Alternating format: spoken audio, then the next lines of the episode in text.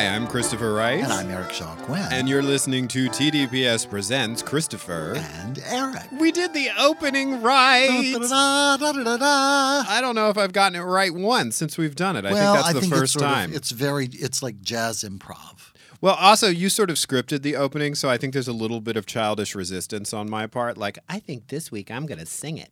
And I never do. I just sort of mess it up. Christopher and Eric, the musical. The musical. I'm sure we did that at some point on The Dinner Party Show. You know, there's always a song cue just around every corner. You're like a walking song cue. Every other thing you say could be a song cue, but it usually ends in a clatter of dishes and a waiter being thrown out of the restaurant. Singing a song about sauce. So you just make up song cues as you go through life. It makes life more interesting, doesn't it? That's always my objective. Okay, so I do this cautiously, but I really think we should do this. Our first episode, where we didn't do True Crime TV Club, which we are doing again this week, so don't get disappointed because we're not talking about murder right now. We talked a lot about dieting and health and longevity and aging. Which just scratches the surface about how much in real life we actually spend time on talking about dieting and longevity. I'm saying maybe 60 to 70% of every phone call has something to do with diet. But also has to do with talking ourselves back off the ledge because of unrealistic expectations about dieting that have cropped up since our last phone call. You speak for yourself. Okay. Anyway, you are on a new diet, though. Yes, I'm always on a new diet. But this is a new diet that requires you to eat almost constantly. Oh, my God. Well, you eat at very specific times, but you eat an enormous amount. It is really like, if you're looking for a diet where you can eat really, really a lot of food, this is the diet for you. Okay, it's called the fast metabolism diet? That's actually an earlier diet from the same diet guru. This is called the Madonna diet. No, this is called the metabolism restoration diet or something like that. It's the same principle. It's our most recent, and you're supposed to be able to lose like 14 pounds in 14 days, and so. But you have to eat a lot. Like for breakfast this morning, I had 2 eggs, a cup of fruit, and 4 cups of vegetables. Which vegetables? And the ones that couldn't get away. And a half a cup of sweet potatoes. Oh, my God. Yeah, okay. That was just for breakfast. And then there's a snack in 2 hours, which is fruit. And then there's a lunch, which is similar. And then there's another snack. And then there's a dinner, which is similar. A lot of fruit. A lot. Well, on the first 3 days of the week. On the second 4 days of the week, no more fruit. Okay. And still protein and vegetables, but you get to substitute in healthy fat. You don't get any more complex carbs and you don't get any more fruit, but there's still vegetables, not as many. You came into the studio today with a Ziploc bag full of strawberries and blueberries, and you had to eat them rapidly before we started recording because you were going to be outside your window. My food window. Your food window. Yeah, you have to eat on hours that are specific to whatever. That said, I've been doing it for 2 days, and I'm down 4 pounds. Oh, that's fantastic. Yeah. That's fantastic. Okay. So, so far, fingers crossed. All right, well, everyone at TDPS wishes you the best of luck with your 14-day metabolism acceleration diet. And I'm timing it out so that it'll be done by Thanksgiving. Perfect. So that I can gain all of the weight back in 1 day. In 48 hours. Right. That's the plan. Absolutely. No, that's not the plan. I have been trying to eat what they call a ketogenic diet, which is keto, which everybody says the same thing if they're over a certain age. Oh, Atkins. And I'm like, yeah, I guess it was invented by Atkins. No? Okay. Well, our friend Marcia Clark, who we had dinner with the other night, is wrong because she said it was Atkins. It isn't really. It's not like Atkins is really just Atkins is reduced carbs, and the ketogenic diet seems to be like almost no carbs. Yeah, I'm not really eating any carbs at all. And there's a sort of, they have something associated with it called the carb flu, which is when you're in carb withdrawal.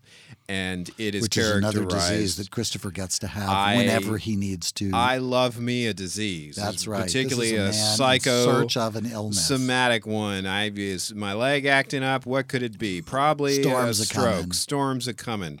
But we live in Los Angeles, so that's never it. Well, the whole point of the carb flu is that it's not actually the flu. No. It's just your body is in withdrawal from sugar. I did Protein Power, which is not keto, but it is in that it is a reduced carb, mostly protein driven diet, and letting go of carbs initially was one of the hardest things because you just get in the habit of it. But the thing that I think, and I think you're discovering, the thing that I thought was so interesting was when I did eat carbs, it made me feel really bad. And it occurred to me, this is how I always felt when I ate carbs. Mm-hmm. Mm-hmm. Like, this is how I always felt after a big plate of lasagna. Yeah. Like, and sometimes that's worth it if it's really good lasagna, if it's your mother's homemade with 3 cheese and the. But yeah, you're the one that taught me that, which is, if you are going to cheat, don't cheat for something shitty. Cheat for the best. Right. Don't cheat for dime store donuts. Right. Cheat for Krispy Kreme. They have to be the best donuts, or it's not worth it. Thank you for coming to my TED Talk. Because you're still going to feel terrible, so you might as well feel terrible for a good reason. It's, absolutely. You know, all right, that's it. No, I'm going to close this out before we start talking about our true crime TV club. He's doing the closed out hand signal. I'm doing closed out. Hands. If you were at home, you hold up both hands like you're doing 2 hand puppets, like happy talk hand puppets, and then they slowly, the fingers come together with the thumb and close. I'm sitting in it. This is also important since you've broached the subject of my posture. I listened to the episode we're about to post before we recorded this one and decided that I sounded like Bucky Beaver. Who is that, a person? I think it's an old cartoon character. Somebody insulted me once by saying I sounded like Bucky Beaver years ago. It sounds original. In my community theater days. Maybe it's a thing. Anyway, and so I decided I was sitting wrong in a way that was compressing my breath, and so I'm leaning back in the chair. Maybe it was the carb flu. And I think it's the carb flu. I think the carb flu is slowing me down today, so I probably sound more mature and adult and deep-throated. Anyway. Don't do a funny voice. People are going to tune in and go, who's that with Eric? They're already saying that. They're like, why is Eric doing the show with his nephew? Because they haven't seen my recent Instagram post, and they don't know I'm 41. With my nephew. My really, really old nephew. My old nephew by Eric Shawn Quinn. My nephew is 16. Thank you. Sorry. See why I wanted to close out this topic? See why I did close out hands? But I was going to, this is the thought I wanted to end with, and we could do a whole show about this, but we can't today because we're doing another installment of True Crime TV Club. That's a shame. If you think politics social media is bad, check out nutrition social media. Check out the war between the carnivores and the vegans on Instagram posts. I'm just going to I'm only interested in what the party people have to say. I really am too. The hell with the rest of social media. Absolutely. Also the Vampire Chronicles people. Those absolutely. We love those people. And of course my fans that, you know, don't give a shit about anything else I do. If you hear that, if you are a fan of Eric's, it's probably time to buy his books if you haven't yet. Yeah, really. God, what do you think I'm living on out here? What do you think I'm living on? TDPS. Give me a break. The massive profits of the TDPS network. Buy a lot of them. They're great for Christmas gifts. Buy a case. And Hanukkah gifts. Christmas, Hanukkah, Kwanzaa, all of them in Absolutely. One. I don't think they give gifts on Kwanzaa, so forget I said that, and I hope I didn't offend anyone who celebrates Kwanzaa. You probably did. Don't write in to us about, we're really sorry. We're really, really, really sorry. We apologize. Okay, all that having been said, diet stuff out of the way, Eric's fruit Ziploc bags out of the way. Well, it's actually still open with a fork sticking out of it. It's time to talk about the ABC News special, The Last Days of Phil Hartman. But first, the usual disclaimer, which is if you'd like to stop the podcast and go watch the special before, you can. However, we're going to do our best to break it down for you and serve it up in enough scintillating detail. So it's your call. It's your call, but it is available on Hulu with a membership and at the ABC website. It is an ABC News special that looks remarkably like an episode of 2020, but is not. And it actually came on when 2020 ordinarily comes on. So it was very, very close to being 2020, except not. And it has the same, as I call it, 2020 porn style lighting. It is lighting. Exactly the same as 2020, except they don't call it 2020. And it's the same. And it's 2 hours long. Same general format, right? If I remember correctly, there is not a voiceover. There are entertainment journalists being interviewed that basically give the narrative structure to the hour and a half. It's an hour and a half long, I think, or it's an hour and a half without commercials. Yes. So it is very similar to the 2020 setup and probably use many of the same producers. So all that being said, let's discuss The Last Days of Phil Hartman. And that was a lot. Yeah, I like to get all that stuff out of the way. My first response, the special opens with So we think the reason they did this special now is because some new home videos, family home somebody videos. Somebody broke into their storage unit and stole all their home videos or something. I don't know where they got it, because one of the things that was striking about it was the absence of familial participation. Which became a theme of the, well, that's very, yes, exactly. But I thought you were going to point out that there was very little of his wife in the home videos that were released, that most of what we see in the beginning are home videos that he took on his boat visiting Catalina Island, which, if you don't know, is right off the coast of Los Angeles. I say right off with an asterisk next to it, because it actually, it's a long-ass ferry ride you have to take to get out there. I've never been. It's really incredibly close, dude. Okay. Yeah. You can see it. You can see it, but you can see a lot. Anyway, whatever. You can see the sun from here, too. And that's 93 million miles away, but I get that. So, yeah, there's... I'm sorry. But still. I just pictured your advice book. You can see the sun from here, but it's 93 million miles away, you stupid bitch. Advice from Eric Shaw Quinn. I can see Russia from my house. Yes, absolutely. So, the celebrity Catalina Island, what was the first thing you thought of when it opened there? Because I immediately thought of Natalie Wood. Yeah, so I was like, celebrities... maybe stay away from Catalina Island. Then I realized that's an incredibly stupid thing to say, because that's only two celebrities that have been associated with Catalina Island. And actually, his tragedy happened in Encino, which is really, that actually is a long way from Catalina. That's the other side of the Santa Monica Mountains. I thought you were going to try to make the case that Encino was further from West Hollywood than Catalina is. I was saying, no, that's not true. It might be. No, it's not. But anyway, so that's how it opens. We're seeing these never-before-seen home videos. It might take longer to get there, depending on what time of day it is. And if you have to take the 405. Very true. Very true. Anyway, so I ran over your point. I'm going to get back to it, which is the absence of familial. I had a point. Occasionally you do. I can't remember. You've eaten enough fruit out of that Ziploc bag. I think the blueberries are melting. Are they frozen? No. Okay. Good. Because the table will survive then. Anyway, the absence of familial participation, were you talking about Phil Hartman's family or... There was no sign of Phil Hartman's family, and really only one person, I think, from her family. Her brother, yes. And that was... the kids didn't participate, but you can kind of understand how they wouldn't want to talk about mom killing dad. But like but there was very little, but there was absolutely no... They made a big point of saying he had a huge family, and his brother was in Hollywood and was a big Hollywood manager, and then we never saw any of them.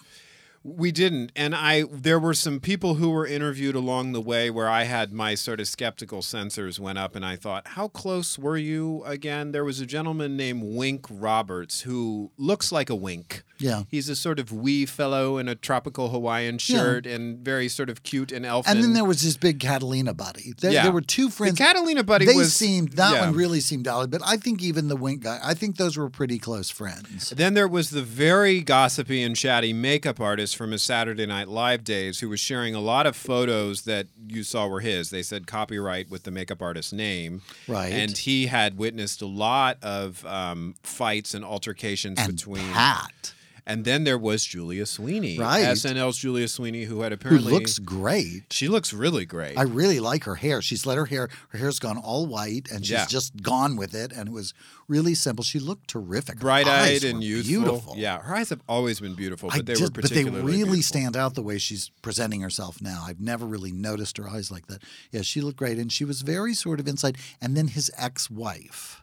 Right, and she was very eager to say... shitty things about Brynn. However, there's really no mystery around this. We all know that Brynn got drunk and high and shot her husband while he was sleeping, it seems, or while he was in bed. I mean, that's the big picture. And then committed suicide rather than engage with the cops who were trying to get her to come out of the bedroom. So it's a pretty well-known story, so we're not spoiling anything for you by saying that at the top of the show. Yeah, and the show isn't built around that. I mean, that's a given almost from the opening of the show, that we all know that. We're sort of starting from that place, and what they're really spending most of the episode doing is looking at his life prior and then days leading up to the actual tragedy itself. But the tragedy is sort of a given. It's not, there's no courtroom, there was no investigation, it was clear. Yes, absolutely. So I want to ask you, Eric Shaw Quinn, as somebody who has been in entertainment, who has lived here You moved here to Hollywood in 1993. In 1857, I came out with the Donner Party. The dire wolves were still congregating along the savannas of Wilshire Boulevard. River. The LA River was still actually a river. The tar pits, you could still get a great condo for nothing.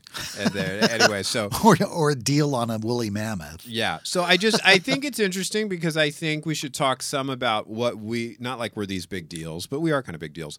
How we view this story of Hollywood through the lens of actually living here in Hollywood.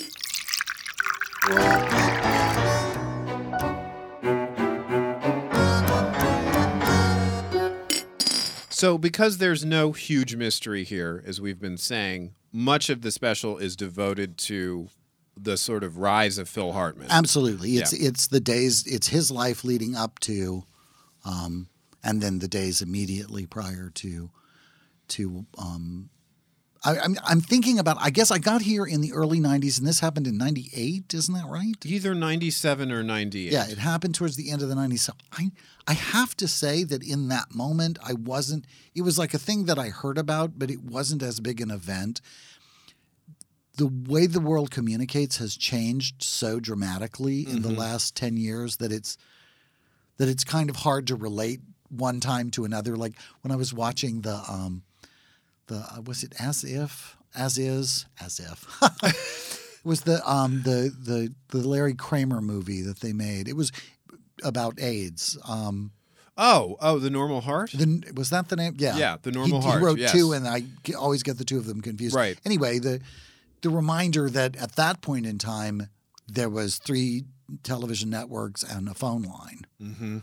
And we weren't that far from that at the time of this. Right. It was not the kind of hyper communication and hyper coverage of everything that there is now. So it happened and it was terrible, but there was no real sense of it. So there was some, even for me, living, as you pointed out, not very far from where this happened. And he was a big star at the time that it happened. And like I heard about it and it was terrible, and you know, there was a minute on Entertainment Tonight if I saw that, and then maybe a couple of minutes on the news. But because there was no investigation and there was no uncertainty as to what happened, exactly, it went away very quickly. There was no trial. That was the thing. I mean, this was happening after the O.J. Simpson murder trial, but there was no trial. The person who everybody believed irrefutably was responsible for the murder took her own life minutes after the murder in the bedroom. So it was this horrible tragedy, but it didn't play out. The only thing I remember anybody talking about at the time was that she had been in and out of rehab. Yes, absolutely. And that she was probably intoxicated. I remember hearing that pretty quickly. I remember it being the first time, this is going to sound very superficial, but other than the movie Encino Man with Brendan Fraser, which I never saw, it was the first time I had ever really heard of Encino as a place.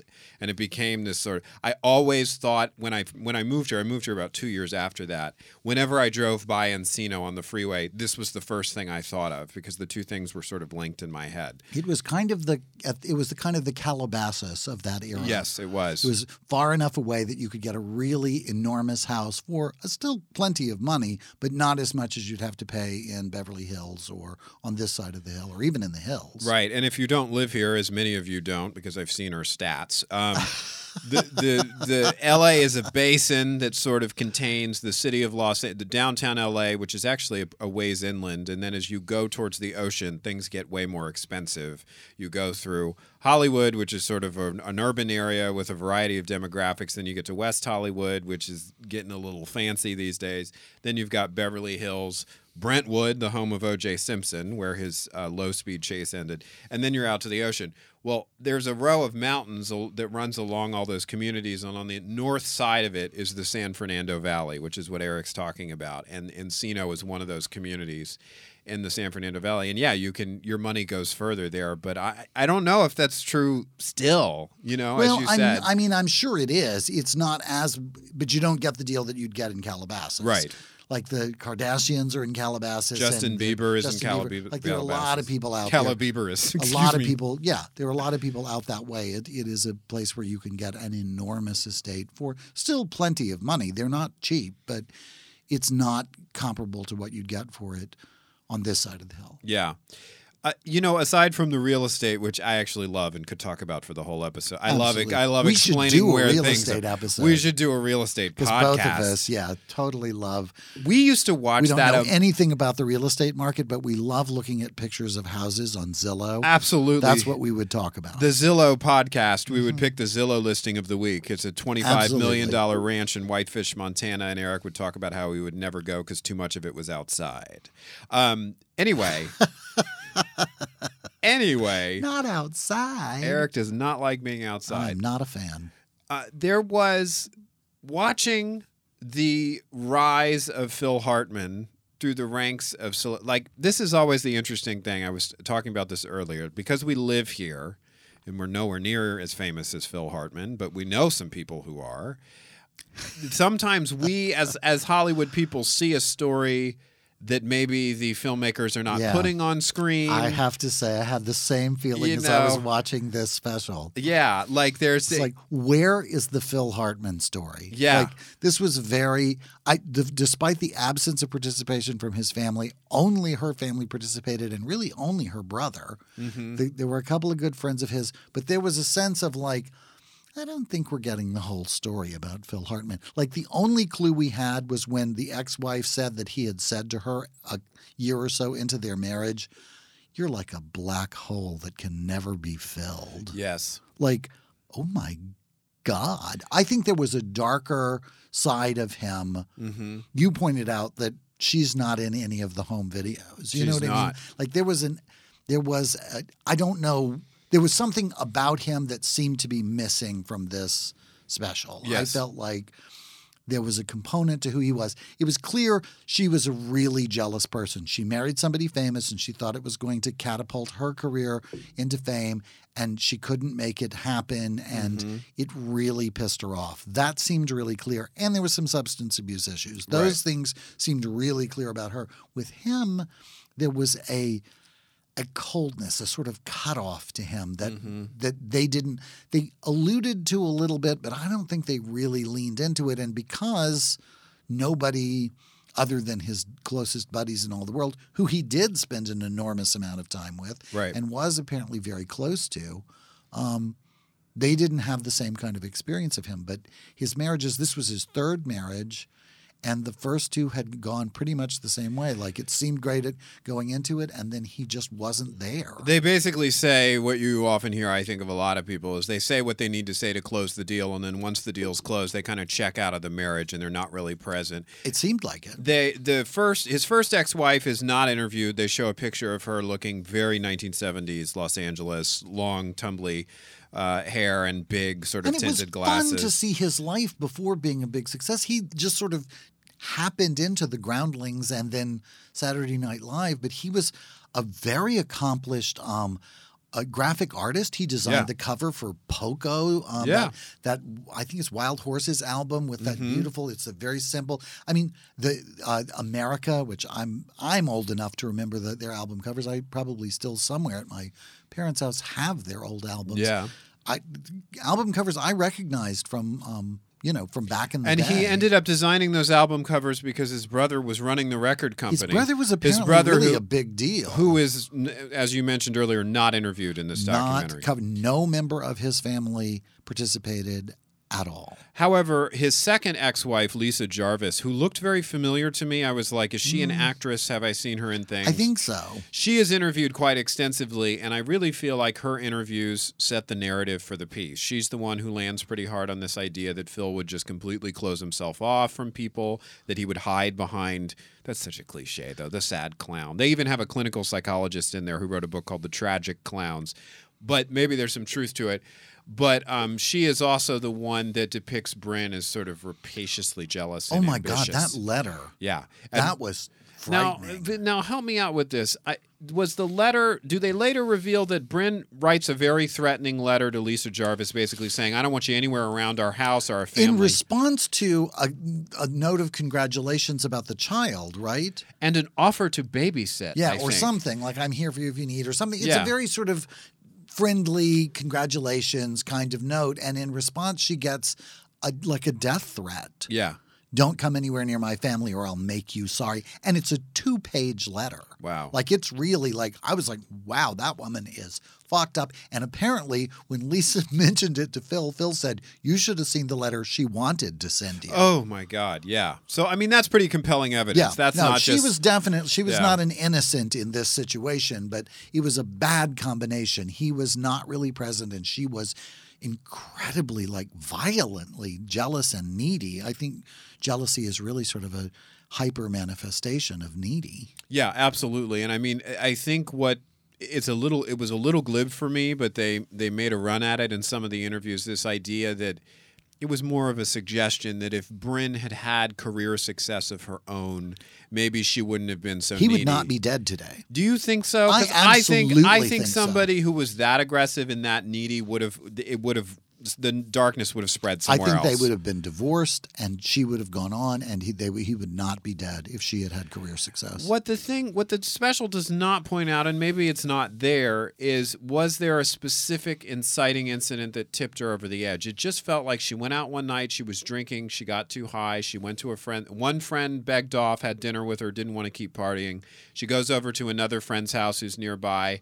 And I guess she just gets herself worked up and she's just fucked up. And the thing that they brought up in the special, and I don't know enough, I don't know the science, so I can't really speculate, but it was the thing that the family was leaning into, and it was the thing they brought up in the special was she had gotten a prescription to Zoloft. from one of the children's pediatrician. So it wasn't even prescribed by like a practicing psychiatrist. It was just, here, take this, it'll make you feel better, that sort of thing. So it was the combination. She was already an addict. Mm-hmm. She'd been in and out of rehab a couple of times. She went out drinking. She apparently did some cocaine, and she was on Zoloft at the time.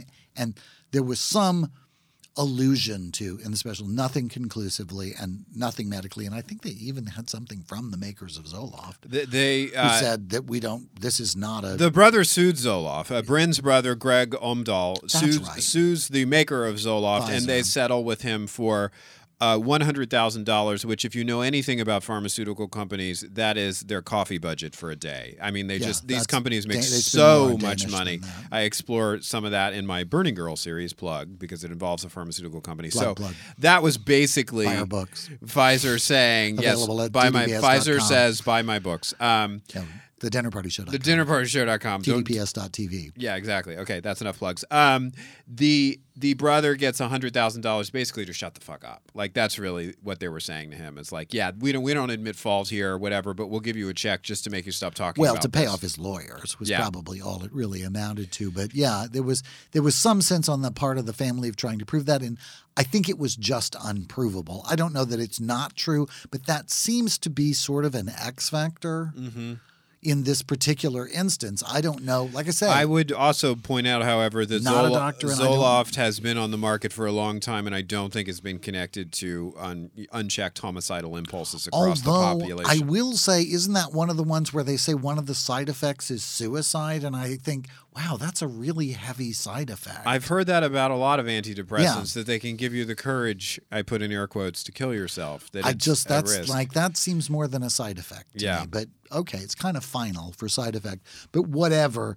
It could have been a contributing factor. I don't know. I honestly think that it had more to do with her personality, because one of the other things they said was that she was physically abusive to him prior to the incident, that she would get angry. He even said she would get angry, and he was the size difference was enough that he wasn't like, you know, showing up with black eyes or anything, but he said he would have to hold her hands because she would start wailing on him. He was a very successful cast member of Saturday Night Live for years, I think from the late 80s until 1994, and then after that his career went a little quiet for a while, and then he joined a sitcom called News Radio.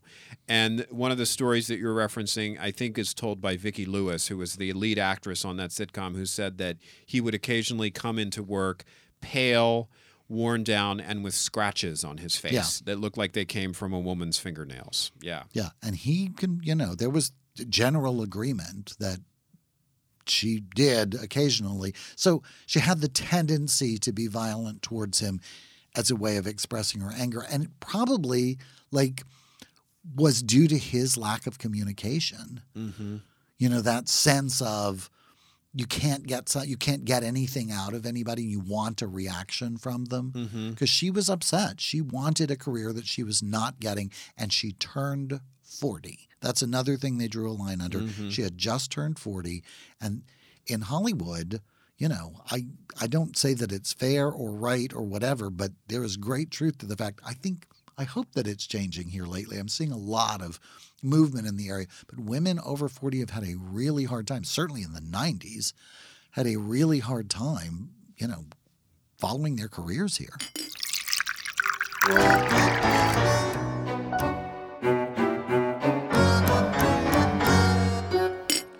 There's a description, I think it's early on in the special when they're talking about Brynn first arriving in Hollywood and trying to make a name for herself long before she meets and marries Phil Hartman, where they say she was the biggest fish in a small pond, and then she came out to Los Angeles and she was a very small fish in a very big pond. Which is a lot of stories out here. That is such an LA story. I don't remember if you were the one who first said it to me or not, but it's somebody said it in this way, which is the most beautiful person. It was Eric Shawn Quinn. He's raising his hand.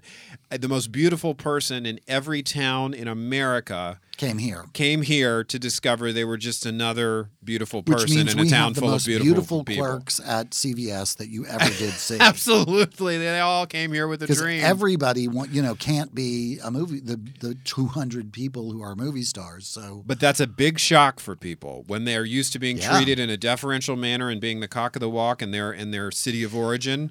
And they get out here and suddenly they're just another retail clerk. A lot of them go crazy. You know, I'm not saying that's exactly what happened to her, but it's fortunately not this crazy, and fortunately not that many. But yes, yes, a lot of people. It is hard on people. It is very hard on people.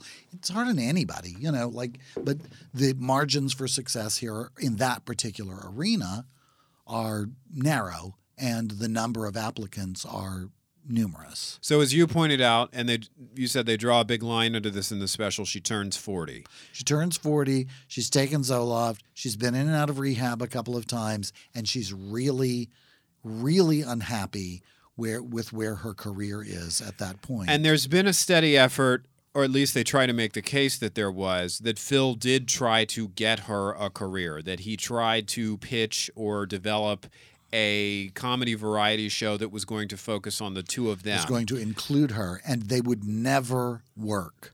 It never came to fruition. Yeah. And then he got the offer to do News Radio that didn't include her, and he took it. Yeah. And that's a tough one. That's a tough one. There's a lot of, knowing what it takes in entertainment and knowing what's asked of people and how opportunities come. It's really should he have said no? I don't know. It's just hard. He still had to support them. Yeah. He still had to, they still had a big house in Encino and two kids. Gorgeous children. My God, those were beautiful children. I was sorry that we didn't get to see them as adults only because they were such beautiful children. I will say this. I thought we didn't get to see them as adults because they were living lives of secrecy. They're not. Bergen, I think is how you say the daughter's name, has a big Instagram presence and is absolutely stunningly beautiful today. Beautiful young woman. It wouldn't surprise me at all. And they don't live in seclusion, but they aren't necessarily courting their cameras either. So they didn't want to talk about this. That I can really see. Mom killed dad. Yeah, I'm not. And we were 9 and 3. Yeah. What insight do we have to? It was just really a trauma. It was just this horrible event in our lives. I mean, the two children, as they go into detail at the end of the special, were in the other room being tended to by the police. House. When, as simultaneous to that, the police are trying to get Brynn to come out of the master bedroom where they know she shot Phil. She won't come out.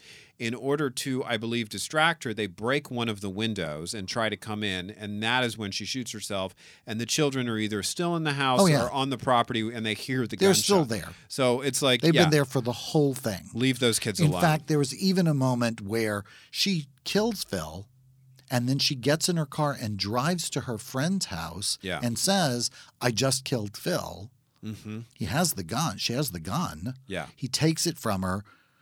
he goes back. The friend goes back to the house with her, which I was like, wow, who is this guy? Because there was no introduction of him prior to this moment. He does not get interviewed, but he was hanging out at her house earlier, so he's included in the events of the chronology of the evening. But you're right, there's no preface of what he is. Sounded like a drug buddy to me. I have no idea. Maybe it was her sponsor. I have no concept of who the guy was. But they go back over to the house, and he's there, and he's the one who actually calls 911.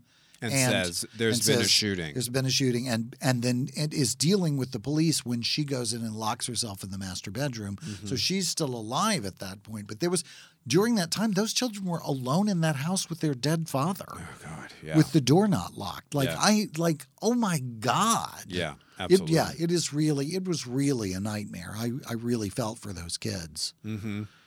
Yeah, I think that there's a lot... Like, you watch a story like this that's so tragic and sad, and you think, is there just another – could she have been happy with her life? I mean, you look at that life. You look at the house. Maybe he was cut off. Maybe he was cold. But could a perspective shift have just transformed her experience? You know? Like, if she could just – because she had a spectacular life, and she just couldn't be happy with it because she kept judging it against she wasn't Jennifer Aniston. Yeah. And that's what she wanted to be, and that's what she felt entitled to be that, and she blamed Phil for it, which, I don't know to what extent he was culpable. I think that piece of the story is not really well told. I think you're right. Here. What's missing are the promises that were possibly made. Like, I think, and that can be important. If the foundation of your marriage is we're going to be business partners, or I'm going to make a go of this with you. I'll make a star out of you, baby. Then you gradually just get compensated with cars and nice houses and whatever, and there's this appetite in you for more. I get how that could be a complicating factor in the marriage. Not a justification. No, for murder. Still not okay to kill your husband over that or anybody, but you can see how that might fester into a really intense anger situation in the marriage. And they were seeing counselors, they were trying to make the marriage work, but it was clearly on the rocks anyway. It was, I think if we have the dates right, it was like a 10-year marriage. In 1987, they get married in New York City in a very small ceremony. They don't invite their family. Before. They'd both been married before. Yeah, was there any mention of her ex-husband? No. Okay. They're married in a small ceremony, no family. It sounds like it's in New York because Phil was already working for Saturday Night Live at that point. I didn't know this. This is a sort of tidbit about Saturday Night Live that's included in the special, but apparently it was either the 1985 season or the 1986 season was so bad that they thought the show might actually be canceled, and that Phil Hartman's hiring was the beginning of a new generation at Saturday Night Live. That was when David Spade came on board, Julia Sweeney, who we talked about earlier. Dana Carvey. Mike Myers, that crowd. The Saturday Night Live that I grew up with was really that generation. Adam Sandler was a little later on, because once they established those stalwarts, they brought in some younger people, and that was David Spade and Adam Sandler and Chris Farley. So he was part of this renaissance at Saturday Night Live, and that was in 86 or 87, which was right around the time he married Brynn. Yeah. So their marriage lasted 10 years, which to me, that seems like an age, having never really been married. That's a long time. Yeah. But, it could have gone on a lot longer. It could have, yeah. Save for the incidents of that really tragic. Yeah, he had been to sort of the premiere of a new movie that he'd never... It got released after he was killed. Yeah. Like, just prior to that. Like, he was in Las Vegas or somewhere. I mean, he was really things were happening. His career was going well. And it was a completely, everyone they talked to was stunned. Yeah. Like, people thought things were bad, and people thought that maybe they'd get a divorce, or people thought that, it was not going to work out, or they were having a really hard time. That people were aware of. But she killed him and killed herself. Nobody saw that coming at all at any level. It was completely – and she herself said repeatedly in that hour or two between the time she killed him and killed herself was that she had no explanation for why she did it. Mm-hmm. I don't know why. Mm-hmm. Yeah. Like, they both had guns. They had them for self-protection because of – stalkers and being followed by being famous, but they were in safes and whatever, so it wasn't like there was a gun under her pillow. She had to go and get it and make the conscious decision. He was already probably asleep in bed, and she shot him 3 times, but that decision, and we'll never know if she was in a blackout. We'll never know because she's dead, right? Yeah, there's no further explanation. We know that she did have the presence of mind to call and drive over to her friend's house. Friend, was his name Ron, or am I confusing him with Ron Goldman? No, I think it was Ron. Yeah, she'd been there earlier. She was his house was the second house she went to after her friend said, I don't want to drink anymore. Oh, that's right. Yeah, she had already been there. She went drinking at Buca di Beppo or whatever it's called. Buca di Beppo. It's hard to say. It's True Crime TV Club. Yeah. She went drinking. She's with a TV writer, also not interviewed. Yeah. Although the Brynn interviews were kind of heavy. They were heavy on Brynn interviews. What we are talking about is they needed more Phil interviews. But anyway, so she leaves her friend, or she gets left at Buca di Beppo, and she drives to her friend Ron's house and wants to sort of keep partying, and he's like, I gotta entertain Brynn. Oh God. She leaves because he wants to go to bed. She drives home. That's when she shoots Phil in bed. She goes back to Ron's house. It's 3 a.m. At that point. Ron is getting out of bed and doesn't know what's going on. What the hell? And then he becomes involved, drives back to the house with her. That's right. I had forgotten that piece, but she had gone after she was drinking with the friend at Buca di Beppo or whatever the name of that place is. Buca di whatever. Yeah, if you correct our pronunciation, Peppa party Buca. People. It's, the one. It's that chain Italian place. Yeah. It was apparently far from the house. Are they even around anymore? I don't know. Are we going to get a strongly worded letter from... I'm seeing a nod from the booth, so I think... Okay. Our sound designer, Brandon Griffith, likes himself some Buca di Beppo. Or whatever the hell the name of it is. He's not signing off on our pronunciation, but he is saying they do still exist. Yeah. So there's that. BDB, we'll just call him. No, we can't because that's Black Dagger Brotherhood. Brandon, have you been to the one in Encino?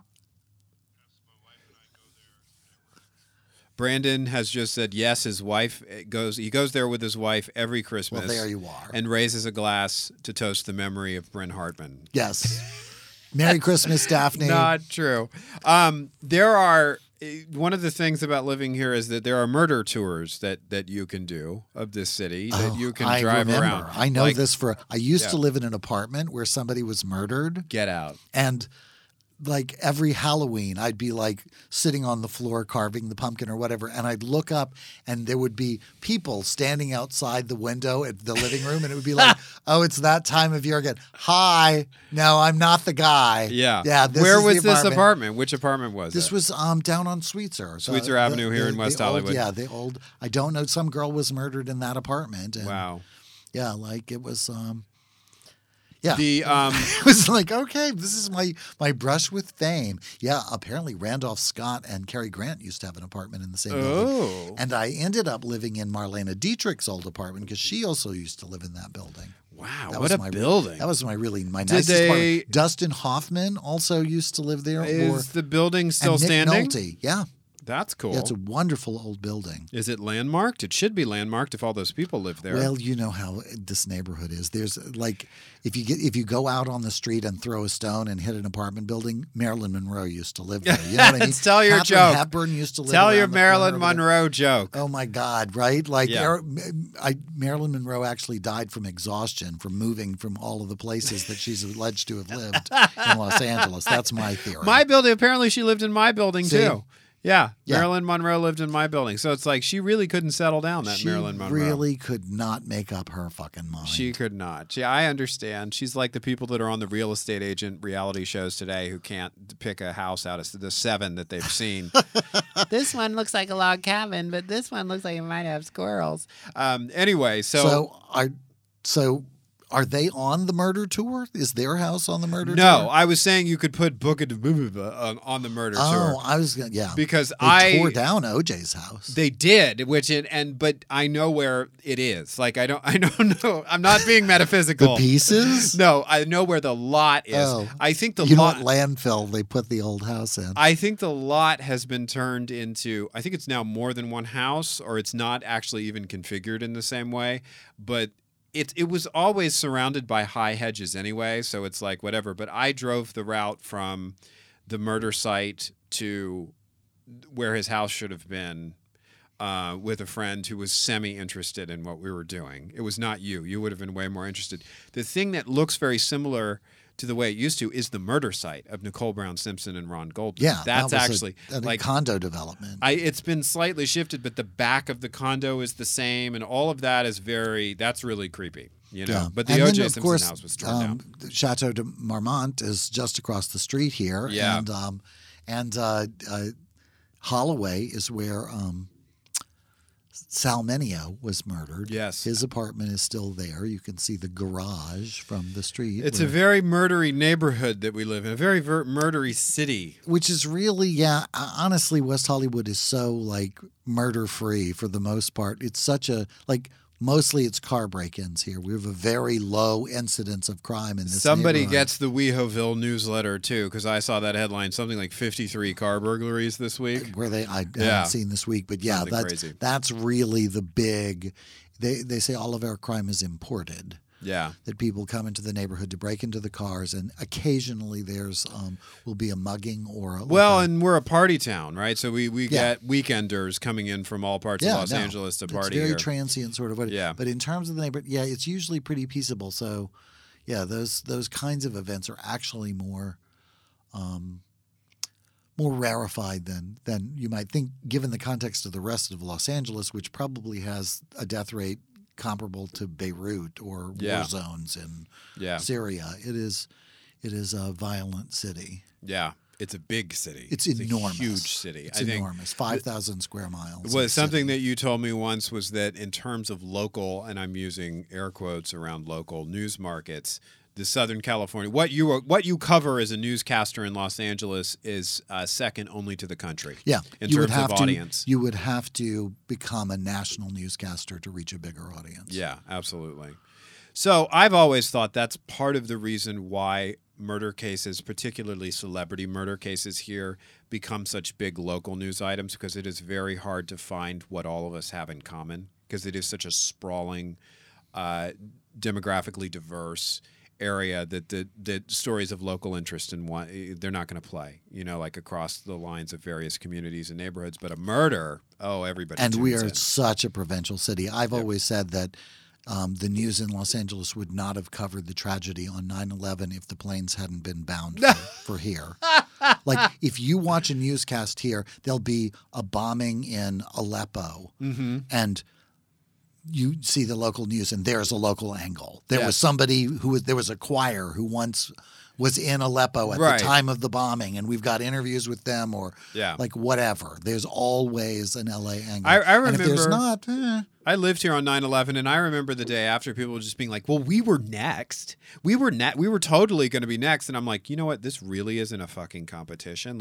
I'm happy that we're left out of this one. This is really fucking horrible. My favorite, when I first moved here, there was a day when it was Elizabeth Taylor's birthday, and they closed Disneyland for her and her guests to have a private party at Disneyland. And all of the news, the whole news coverage was live from outside Disneyland, where they were talking about Elizabeth Taylor's birthday party. And that was the big story on the news, the lead story. And they continued to check in. It was probably a helicopter seeing people staggering drunk through Frontier Town or whatever was going on at Disneyland. And then at the end, in the Human Interest Minute, President George Bush, the first one, was in town, and you just saw his limousine drive across camera, and they didn't say why he was in town. He wasn't going to the party. No, he was not apparently invited to the party. He had been in town that day for some reason that they didn't elaborate on,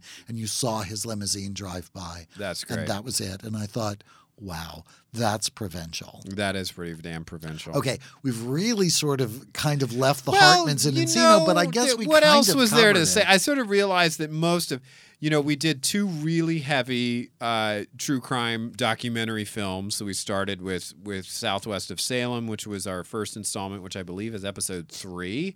Then we did Bayou Blue, which was also really heavy, and that was episode 4. And then we did a 2020 episode and a Dateline episode, and they were a little bit lighter and a little bit trashier. This was way more about Hollywood and celebrity than it was about murder. Well, this was very much about his life. Yeah. This was kind of some snapshot, which I, again, think they went a little light on.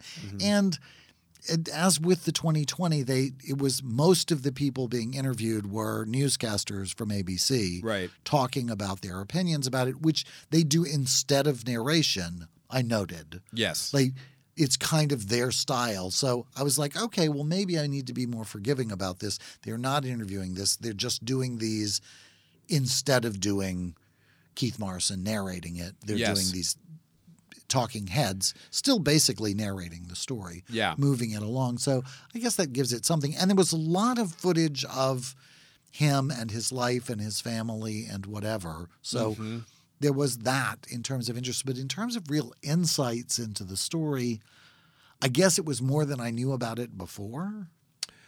I don't know if I have said this before on our podcast, but I heard this recently, and I was listening to another true crime podcast, and it was the father of a murder victim being interviewed by the podcaster, talking about what the experience was like to have, it was either 48 Hours or it was Dateline, do a story on his son's murder.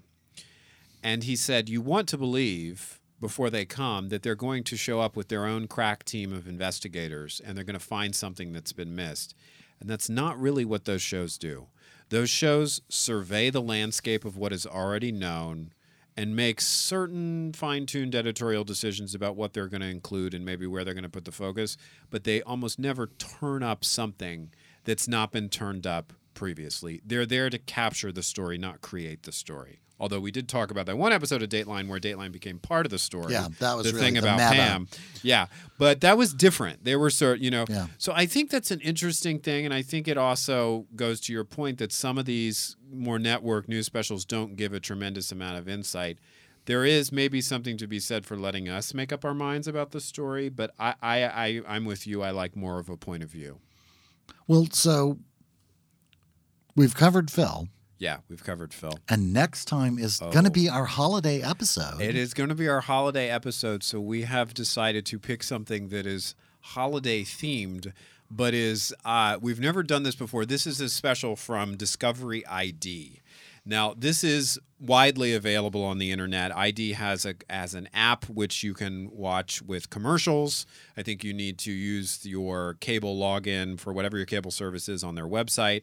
If you are an Amazon Fire user and possibly an Apple TV user, I'm not sure, there is a channel called True Crime Files, which is also Discovery ID. The name of this particular program is Red Rum, which, if you've never seen The Shining, is murder backwards. The episode, it is in the second season of Red Rum, and the episode is entitled An Imperfect Family. And apparently the gimmick of Red Rum is that they analyze the murder backwards. So, like, they look at the murder and then they count down backwards from the crime, and that's, you know, Red Rum is murder backwards. That sounds really festive. It sounds very festive. It takes place at Christmas time. Yes. And because this will be the episode that we are going to bring you on December 15th will be our last episode before the holidays. We're going to take a short break, so we thought we'd go out with a Christmas bang. Right? We wanted to salute to the holidays, but we wanted to be true to our calling. Absolutely. Right. So next time is Red Rum, Season 2, episode title, An Imperfect Family. Also, let me just throw in, if you are an international listener and you have leads and tips on where other international listeners can easily find these episodes, weigh in on our Facebook page. The Facebook page is the one for The Dinner Party Show, facebook.com/The Dinner Party Show. That's where we communicate with you about this podcast and anything else we're going to do. And I know our sophisticated non-U.S. listeners would appreciate all the information. Yeah, absolutely. And we would too, so that we can help promote it or make sure that we're being represented there. Absolutely. I'm going to fuck up the closer. I can already feel it. Oh, no. This. I'm going to fuck it up. I got the opener semi-right. But anyway, so I'm Christopher Rice. And I'm Eric Shaw Quinn. And you've been listening to TDPS Presents Christopher and Eric. Thanks. I got it right.